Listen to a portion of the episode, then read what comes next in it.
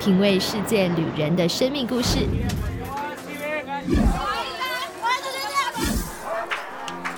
找回记忆中的幸福滋味。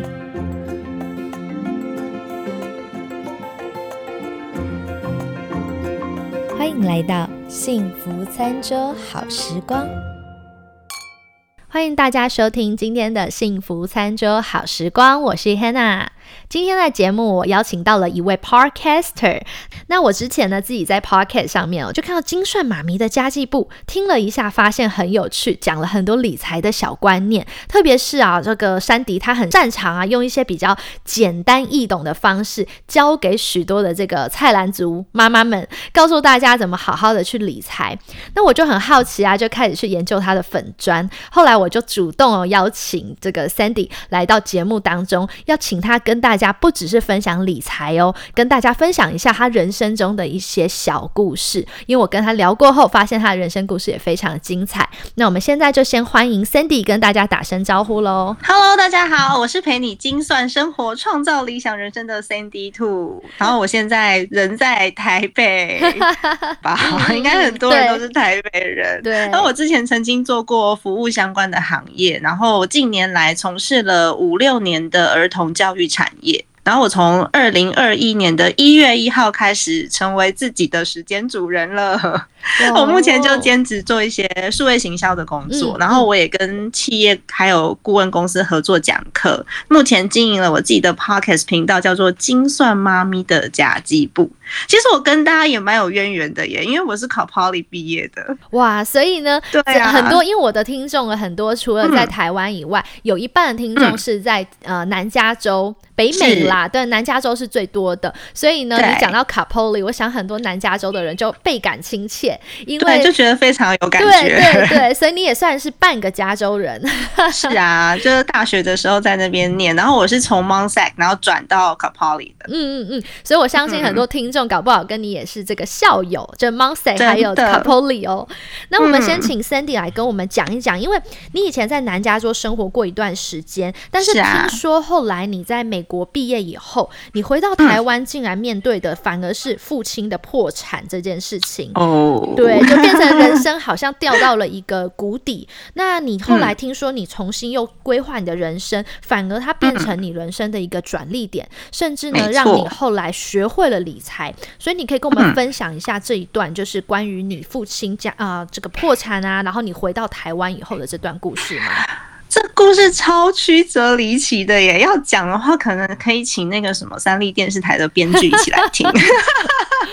总之，破产是怎么一回事呢？破产就是从董事长变成先生，从大小姐变成小姐。然后从八十平的公园边搬到二十平的巷弄里面，然后买东西开始斤斤计较，要开始记账，然后赚的钱一部分要规划拿去还钱，就这样而已。那其实也是因为这样呢，就找回生活啊。对，所以像你当时啊，家庭一起碰到这样子的一个父亲破产的状况，你自己心情当时是怎么从一个很低落里面把自己拉回来的？以前你知道每个月要追那个一千多万的损平，营业额不够就自己拿钱出来贴。然后你知道员工伙伴啊这些看事情的面向不同，然后每个人都想要捐，就是争自己的权权益，然后一不开心就跑法院，这种是很正常的。但我其实我自己现在调整的心态，我对那几年的生活已经印象很模糊了。但是我很感激那那几年，因为巨大的责任，所以我非常努力想要去证明我自己。我什么都做，什么都学，然后我没有时间喘气，也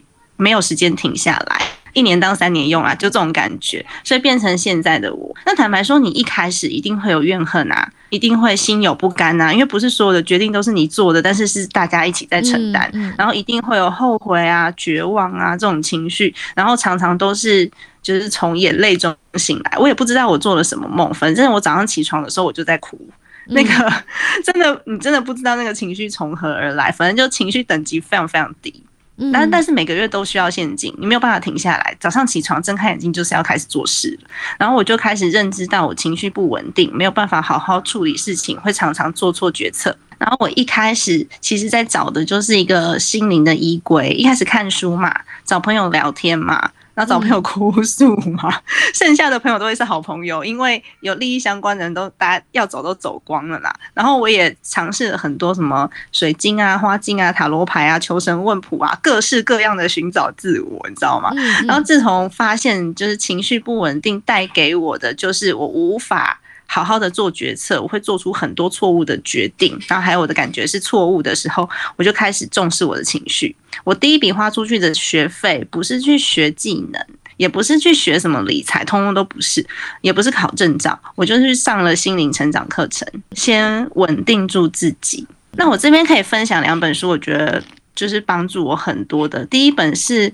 呃 Tiffany Smith 的情绪之书。它的英文原名应该叫做《The Book of Human Emotions》，然后里面有提到人类的一百五十六种情绪的演化。然后透过这本书，我了解我每个情绪发生的原因，然后再去正视这些原因，去解决我自己的问题。第二本书是大卫霍金斯博士的书。它原名好像叫做 Power vs Force，它让我了解生命中发生的任何事情都不重要，最重要的是我们如何做出反应，跟我们如何解读。所以一件同样一件事情，你朝好的地方去想，它就是好的；你朝坏的地方去想，它就是坏的。所以我现在变得蛮乐观的，而且我是真心乐观，没有在装的那种。我们家人的生活很简单，每个礼拜五家庭日，我们就在。就是我们小公寓里面吃饭喝啤酒啊，就是看一集 Netflix 啊，然后陪小孩玩。我爸看到那个特价的啤酒，他还会自己在那边小确幸，哎，超惊讶，因为他以前喝的酒都很贵，他现在就是哇，这个啤酒特价，他就觉得很开心。其实这个心情才是你真正拥有的。我们就算喝一瓶三千、五千的 whisky 又怎么样？然后现在也是因为他必须要靠自己的劳动力赚钱嘛，所以他的三高啊、慢性病的指数全部都恢复正常，而且瘦了十几公斤，去医院回。回诊的时候，医生都惊讶。就比当大老板的时候健康很多哎，那这些收获你如果看在眼里的话，你就会觉得好像损失的那些东西，它就是你生命中的答案。它告诉我们应该要慢下来，然后告诉我们应该要怎么样去找回自己快乐的那个泉源，不是去追那个营业额。所以我就从这些自我认知里面，真的找到让我自己会快乐的事，然后物质生活的欲望变超低的。从你讲刚刚讲的这一段，反而让我们去重新反。思啦，就是说，像你刚才讲的，从董事长变先生，从大小姐变小姐，那其实还只是少一个大，还是小姐。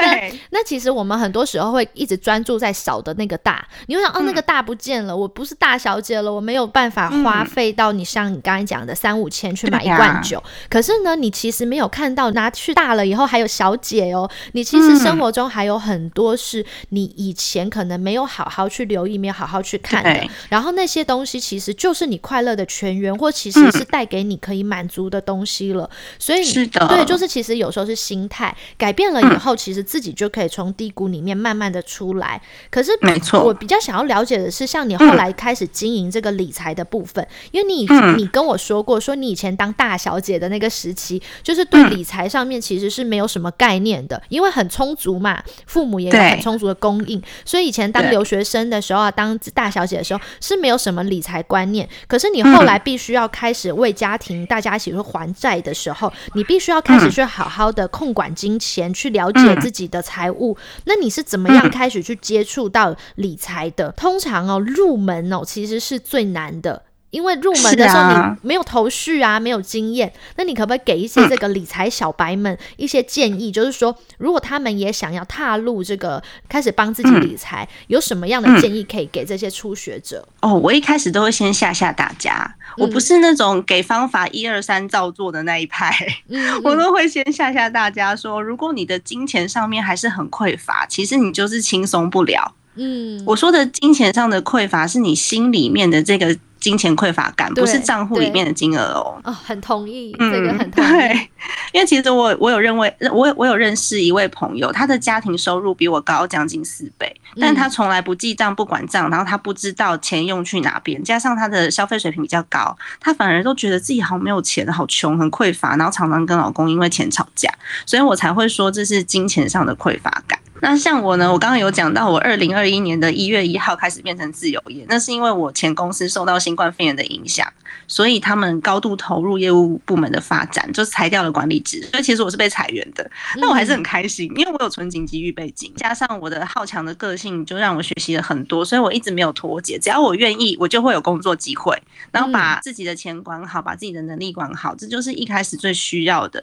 很多人都跟我说理财辛苦嘛，要持续做预算超难的，没有办法克制自己买衣服的愿望，觉得自己心身上穿的衣服不美就心情很差，反正各式各样的理理由都有。那其实我自己也是，我前几年是因为金钱压力比较大，所以我每一笔钱我都记账，然后我要求我自己做到跟公司账一样，每个哦每天晚上结账一块都不少。哇，还有财报哦，每个月还要给自己财报，每个月还有财报。但是这几年因为没有那么匮乏了，我自己已经累积了我自己的金钱能量，跟我的现金流已经维持是都是正的，我就开始有点懒懒皮皮的，因为没有迫切的需求，所以我就改用预算制来记账，只要不超过预算我就 OK 了，账不平也没关系，就差个几块钱，所以还好。因为毕竟我们是家庭嘛，不是公司嘛，所以其实我蛮能知道大家卡在哪里的。有时候真的是小小的问题，你就会想说。啊，我背一个包包，然后进到捷运站逼一下，然后逼出来，我还要知道说它是二十五块还是三十块，对，记几天就放弃了。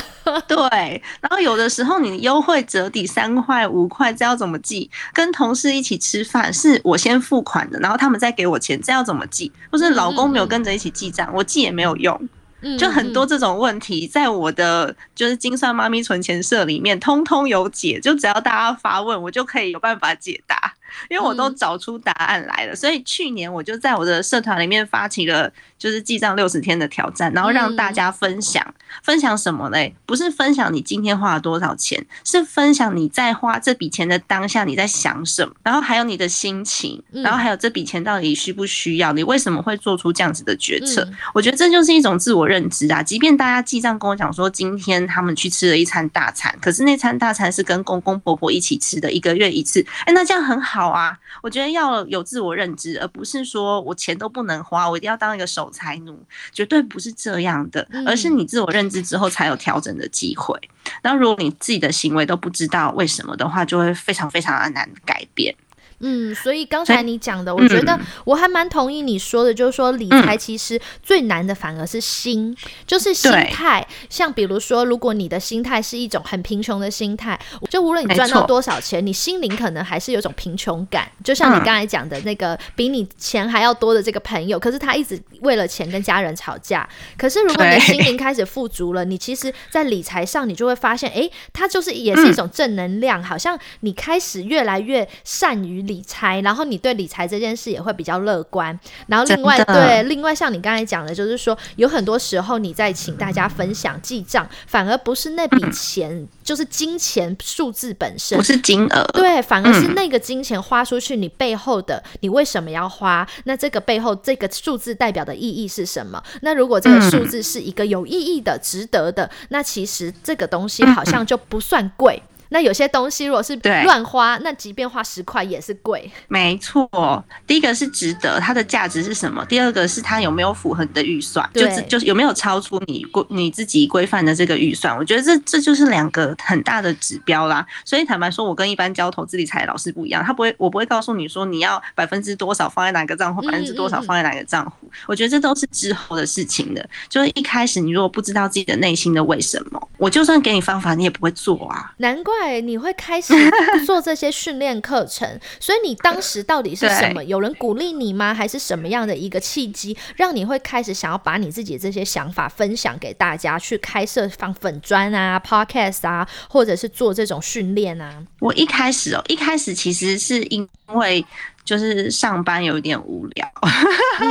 我是因为生完小孩之后呢，就从公司从从外务转内勤，就老板就跟我讲说，哎，那我去做公司的管理好了，我就转了内勤，因为我没有办法出差，也没有办法到处飞嘛，我之前常常飞其他的地区这样子，嗯，然后转内勤之后，我就觉得我好想要找人说话哦，开始有朋友就开始鼓励我说，他觉得我每次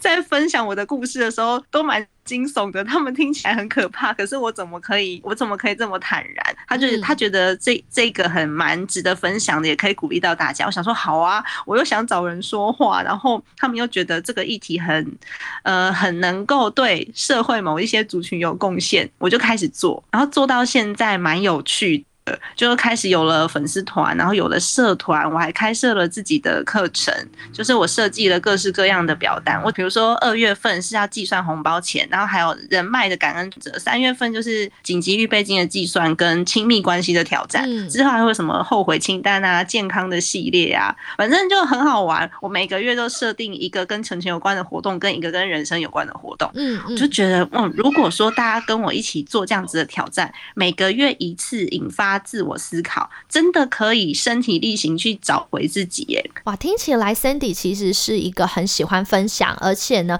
很愿意去帮助别人的人。那我听说哦，你开课的过程里面也有很多的来参加课程的，都是一些家庭主妇或妈妈们。嗯，他们其实是很好像是要来找回一些自己的价值感啊，或者是目标的。所以你可以跟我们分享一下，就是包含你自己是如何在走入家庭以后，当了妈妈以后，又重新找回的自我价值，或者是你在一些学员哦，在这些学员的例子上面，有没有什么样的案例是你帮助他们可以找回自己生活目标的？也可以鼓励一下我们的听众。嗯，好哦。其实我一开始开课程都是听众朋友说，可不可以开线下课，可不可以有讲座，可不可以讲什么议题，然后我就开始一堂一堂开。为什么后来我觉得这件事情是很有意义的呢？是因为我觉得很多的女性结了婚以后，就会以先生跟小孩为核心，依附。着家庭，然后你还会觉得非常的理所当然，然后觉得这种付出，有些人会觉得，嗯，很放弃了自己的喜欢的东西去迎合别人。这时候呢，你的成就感来源是什么？成就感来源变成先生跟小孩给你的回应。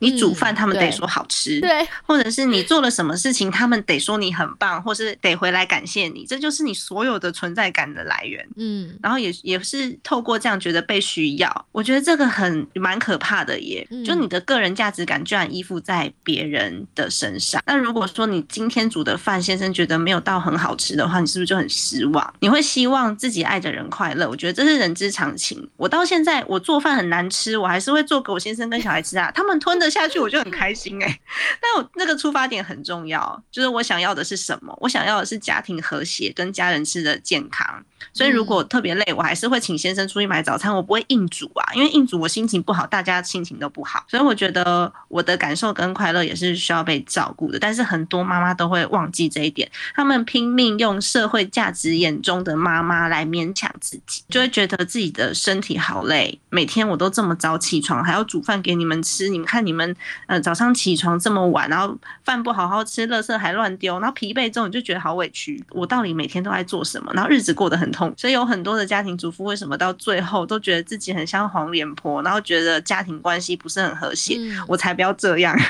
对，所以我还是认为女性无论你是什么样的角色，上班族蛮多的嘛，现在双薪家庭，嗯，我们都会是家里面需要照顾人的那一个，尤其是有了小孩，几乎我们担担任这个家庭照顾者角色还是蛮多的，所以自己的身心都要俱全。都要健康才有办法照顾别人，所以还是回到我的初衷，要先好好认识自己，你才会知道自己想要被怎么照顾，然后你才会知道你怎么照顾自己嘛。如果你自己喜欢什么都不知道，你还在摸索的话，我们就什么事情都去做，什么事情都试试看，然后积极的去尝试一些你不喜欢的东西。就像我之前曾经去，就是去潜水，就是。带氧气瓶那种，就潜下去之后还好漂亮哦，但是我耳朵好痛啊，这不是我喜欢的。那至少你做过了，你就会意识到什么样的东西让你自己快乐，然后带着孩子去哪边，他快乐你也开心。否则就是追求外在物质的话，就是活在别人的价值观里面，就不可能去找到你的你自己了。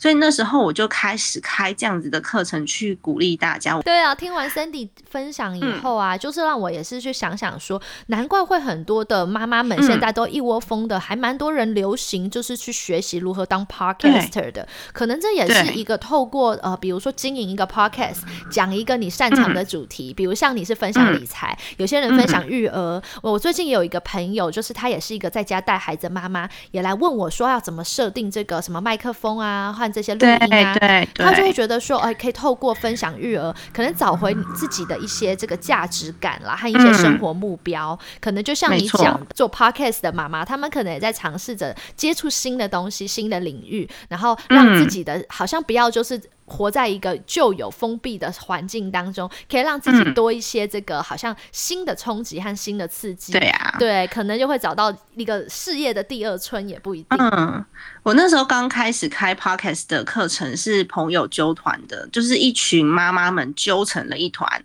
然后他们也想要自己想议题，然后在 podcast 上面发声，因为其实这个工具对妈妈来说很简单。原因是因为我们不需要化妆，就小孩子睡着之后蓬头垢面起来录音，这样子是 OK 的。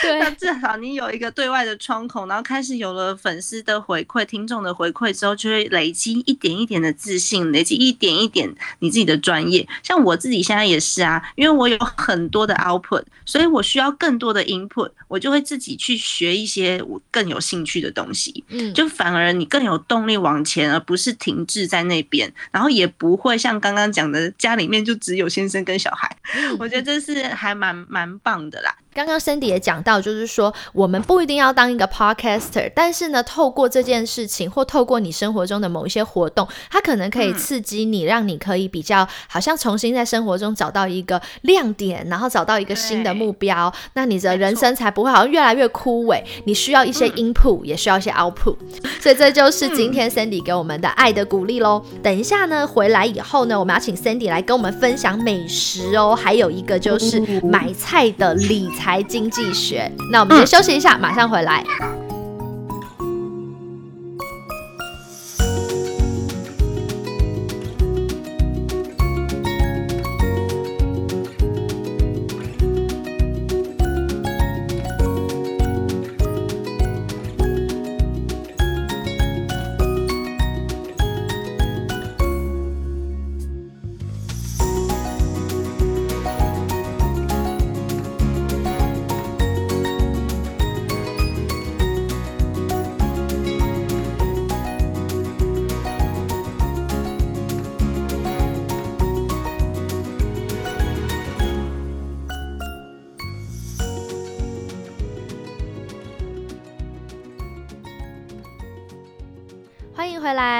福餐桌好时光，我是 Hannah。刚刚 Sandy 才跟我们分享哦，就是说需要一些人生，要些 input，也需要一些 output，让你的生活更有目标。那现在我们要请 Sandy 来跟我们分享的就是关于美食喽，因为他之前也住过南加州嘛，所以我想要请他跟我们分享这个在南加州读书的时候，这个美国留学生时期，你最怀念我们这个南加州的什么食物呢？其实台湾的美食真的很多，要吃什么都就有什么嘛，所以如果说想念的话，应该都是想念当下那个心情跟感受，还有当时的回忆。那当时最多的回忆就是那个 In and Out 啦，它的 Secret Menu 啊，对。这是台湾吃不到的，因为他们没有来台湾，然后你也煮不出那个味道。这它的那个酱料有没有？嗯，因为你也煮不出那个味道啊。然后还有刀着吃那个海鲜，对，我记得那时候我们都会叫一桶一桶的蒜味虾。这个真的是南加州特有的哦。所以即便像我现在自己到达拉斯嘛，我现在到德州生活，我跟你说，南加人真的就是很想念这两样东西，就是 In and Out 跟 Bowling Crab。然后因为还好达拉斯有开分。分店，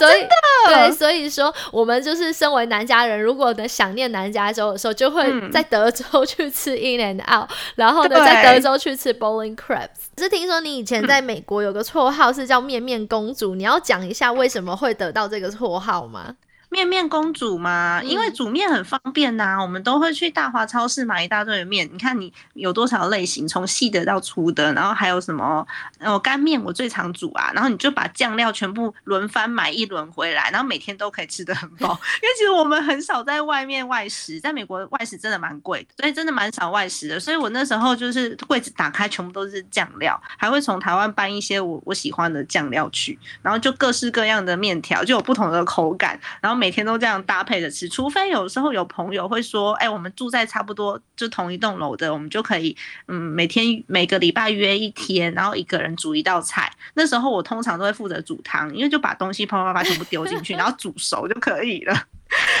所以一切就是留学生，一切讲求的就是简单、快速、方便，吃得饱。嗯，好。那听说呢，这个啊买菜呢，听说也是有一些这个理财的嘛。那既然 Sandy 来了，我们当然要请他贡献一点这个买菜上面的这种理财或省钱的小妙招才行啊。所以你可以跟一些这种菜篮族们，我也是菜篮族啊，就跟我们这些负责家庭买菜的人分享一下，有什么样的这种省钱啊，或是理财的小妙。招是透过在买菜过程，我们可以去学习到的。好哦，小妙招哦，我的小妙招可能跟一些人、一般人有一点点不太一样。我都会告诉大家，不要去狂收集那个 coupon 券，因为你如果发现那个东西不是你常常买的，你只要收到那优惠券，看到那个 coupon 券，赶快丢掉，不然的话会被吸引。好懂了，我懂，我会去买。不要买，就这个东西不是我的家用品，就赶快丢掉。我唯一会用。用的可能就是米呀，我自己在台湾，我也是，我常常到全联，可能就是米啊，或者是油啊，这种又可以放很久。它如果有在打折，我们用消耗又很快的这种，我就会用。可是如果说是一些什么零食或者是新品啊，这些收集到之后呢，赶快把它丢掉，不然的话，这些都是你知道行销技巧，你会不知不觉的以为你省了钱，然后买了很多你原本在购物清单上面没有的东西。你讲到个重点呢，购物清单，所以意思是说，我们每个人买菜。菜前最好是可以列好一张清单再出门吗？嗯，是的，最好是你列一张清单再出门，然后看你今天要买什么东西，然后大概的预算是多少。但是我的购物清单里面，像我是那种身心灵具备的理财 类型的，嗯，podcaster 吧，我就会说购物清单里面呢，除了你必须要买的东西以外呢，你还可以有有一笔预算是你今天不小心买了什么东西。有的时候我们这就看那个新品很想吃啊，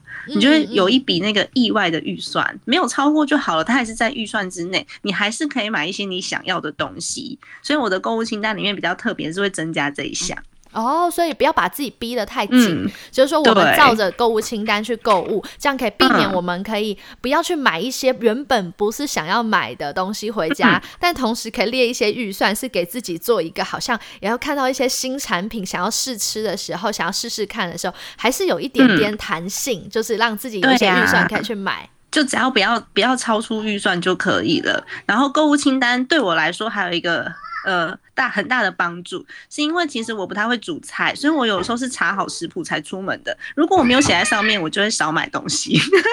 所以购物清单其实蛮有有那种监控自己购物的行为的一个功用啦。然后制定预算也很重要。制定预算的话，就会用之前我有讲说，我会让大家都去记账嘛，然后呃学习如何去监控自己的收支。如果说你已经知道你自己的收支大大致的状况，你就知道要如何去制定预算，不要超过预算就 OK 了，你才会知道那个惊喜的预算你到底要多少钱呐。嗯，我觉得还有一点，其实我也觉得蛮重要的，就很多人会看。看到说，哎，今天。A 超市打折，它可能是酱油；B 超市打折可能是米。然后我就去 A 超市买酱油，B 超市买米。然后你以为这样子很省，但是你知道现在超市有一些优惠是累积点数的，那你就会累积点数，就东一点西一点，东一点西一点，然后你那些点数永远换不到东西。可是你会发现买酱油跟买米省下来的钱其实没有很多，然后我们还要花交通费、油钱去跑两个地点，时间也是成本，所以我都会。看的差不多了，然后如果没有超出预算，我就把点数全部都累积在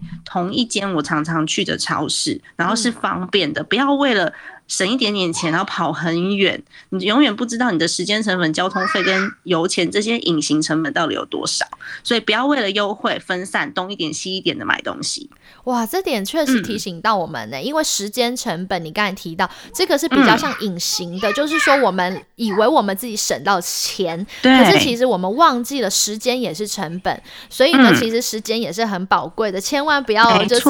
为了贪小便宜吃大亏。对啊，你如果可以多个十分钟，或者是多个三十分钟陪小孩，那其实你跟小孩累积下来的这个时间的价值，也比我酱油一罐省三十块台币。就是一两块美金还要多很多吧。嗯，说的太好了。那既然刚才讲到买菜嘛，我们就要请 Cindy 来推荐一道你自己的拿手菜来给我们好了。我自己的拿手菜哦。嗯嗯。啊，被问到这一题，我就超心虚的，因为我我就是那种厨房没有炸掉都不错的黑暗料理手。对，那我分享一个国民料理，我分享一个炒饭好了，因为我现在有小朋友嘛，刚不知道大家有没有听到小朋友在后面一直叫妈妈的声音，就是因为有小孩的关系，所以我还是会希望他可以吃到营养比较综合的东西，我就不会一天到晚吃面了。所以我现在最常做的东西就是炒饭，就把任何厨房里面有的材料全部倒进去炒一炒，就可以变成炒饭了。那其实我最喜欢的是鲑鱼炒饭，因为它其实鲑鱼的营养含量很高。所以我我今天应该会推荐这个吧，鲑鱼炒饭吧。如果家里面有小孩的也很适合哦。它有蛋白质，又 omega three，然后呃所有的营养价值全部都在一包打包。然后小朋友在喂饭的时候又不用东一点西一点，超方便的耶。All in one，所以呢，你来跟我们分享一下，如果要做一个 all in one 的这个综合鲑鱼炒饭的话，该要准备什么样的材料？那第一个就是白饭呐，白饭隔夜饭比较好。隔夜饭它才会粒粒分明，因为你当天煮的饭就是它的湿度比较高。因为你知道我以前开过餐厅，所以我基本概念我是有，但是都用讲的。以前都是厨师煮，就是对啊，就是白饭嘛，然后鲑鱼、鸡蛋。洋葱，洋葱超重要的，因为那个饭才会很甜。嗯，还有青葱，我喜欢葱的味道。然后再来就是冰箱里有什么你就放什么。嗯，然后最重要的是酱油跟盐巴，我还会放一点白胡椒。然后酱油的选择很重要，我虽然不太会。煮饭，但是我很重视酱油，因为我每天都要用到它调味，所以我选的酱油都会是那种不死咸的。如果太死咸的酱油，我就不会用了。你加一点点下去，你没有没有办法没有回甘呐，所以我都觉得那种死咸的酱油就是稍微挑一下，就挑一下那种甘甜的酱油，通常价位会比较高一点，大概高了三四倍，但是很划算，嗯，很划算，因为又比较健康。就大概是这样吧，白饭、鲑鱼、鸡蛋、洋葱、青葱、酱油、盐、白胡椒，我都是差不多。鲑鱼洗干净之后，就是腌一点那个盐巴，然后下锅去煮一，就就煎一下，嗯，下锅去煎一下，然后再把鲑鱼就搓搓搓搓搓搓搓搓成碎碎的，有没有？对，捣碎，然后把那个鱼鱼翅啊全部都拿掉，鱼皮也拿掉，然后你可以先撒一点白胡椒，或是最后再撒白胡椒也可以，就是先撒一些白胡椒把它拌匀。然后接着我可能就把它捞起来之后开始煎蛋。那因为我做那个炒饭，我自己觉得比较高刚的是那种蛋啊，你又可以吃到一块一块的，然后你又可以有享受到那种蛋包裹在白饭上面的那个口感。嗯嗯。所以我会我蛋会分两次下，就是先把蛋煎好之后呢，它就是有一点点熟了、半熟了、软嫩的时候拿出来备用，然后。把葱拿下去爆香嘛，把葱拿下去爆香，然后再全部倒进去，放进白饭，然后用中大火去炒一炒，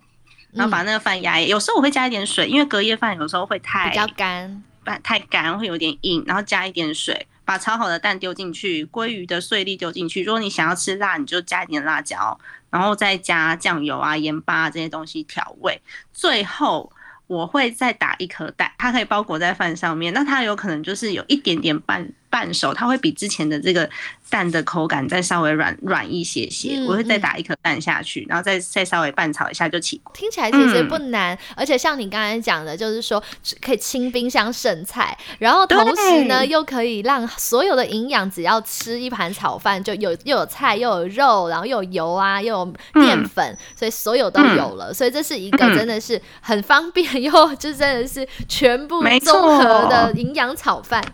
那我之前尝试过什么做面包啊做。蛋糕啊，那全部都是悲剧，这厨房炸掉，超乱，然后很难吃。所以我们可以相信你这道食谱，因为你连你这种炸厨房的人都可以 炒出来了。我相信大家应该可以做出来这个鲑鱼炒饭。是的，好，那就今天把这个鲑鱼炒饭推荐给大家喽。那最后节目要结束前，我们请 Sandy 帮我们推荐一下他自己的 podcast 还有粉丝页喽。哦，我自己的 podcast 嘛，其实大家进去，不管是 Apple Podcast、Google Podcast，还是你习习惯用的这些 App 工具，Spotify，你就进去，然后搜寻“精算妈咪的家计簿”。嗯，精算这两个字大家应该会打吧？就精明的精，然后计算的算，精算妈咪的家计簿就可以搜寻到我了。然后我的粉丝页在 Facebook 上面呢是精算妈咪山迪兔。也可以直接搜寻这个名字，就打就可以找到我。嗯，打山迪兔就会找到你了，金酸妈咪山迪兔。那我们就推荐给大家喽。如果大家想要认识像理财啊，或者是想要更了解就是 Sandy 他的一些人生故事啊，还有他一些如何用心情来影响生活的这一些心法，那我们就可以追踪 Sandy 的粉砖喽。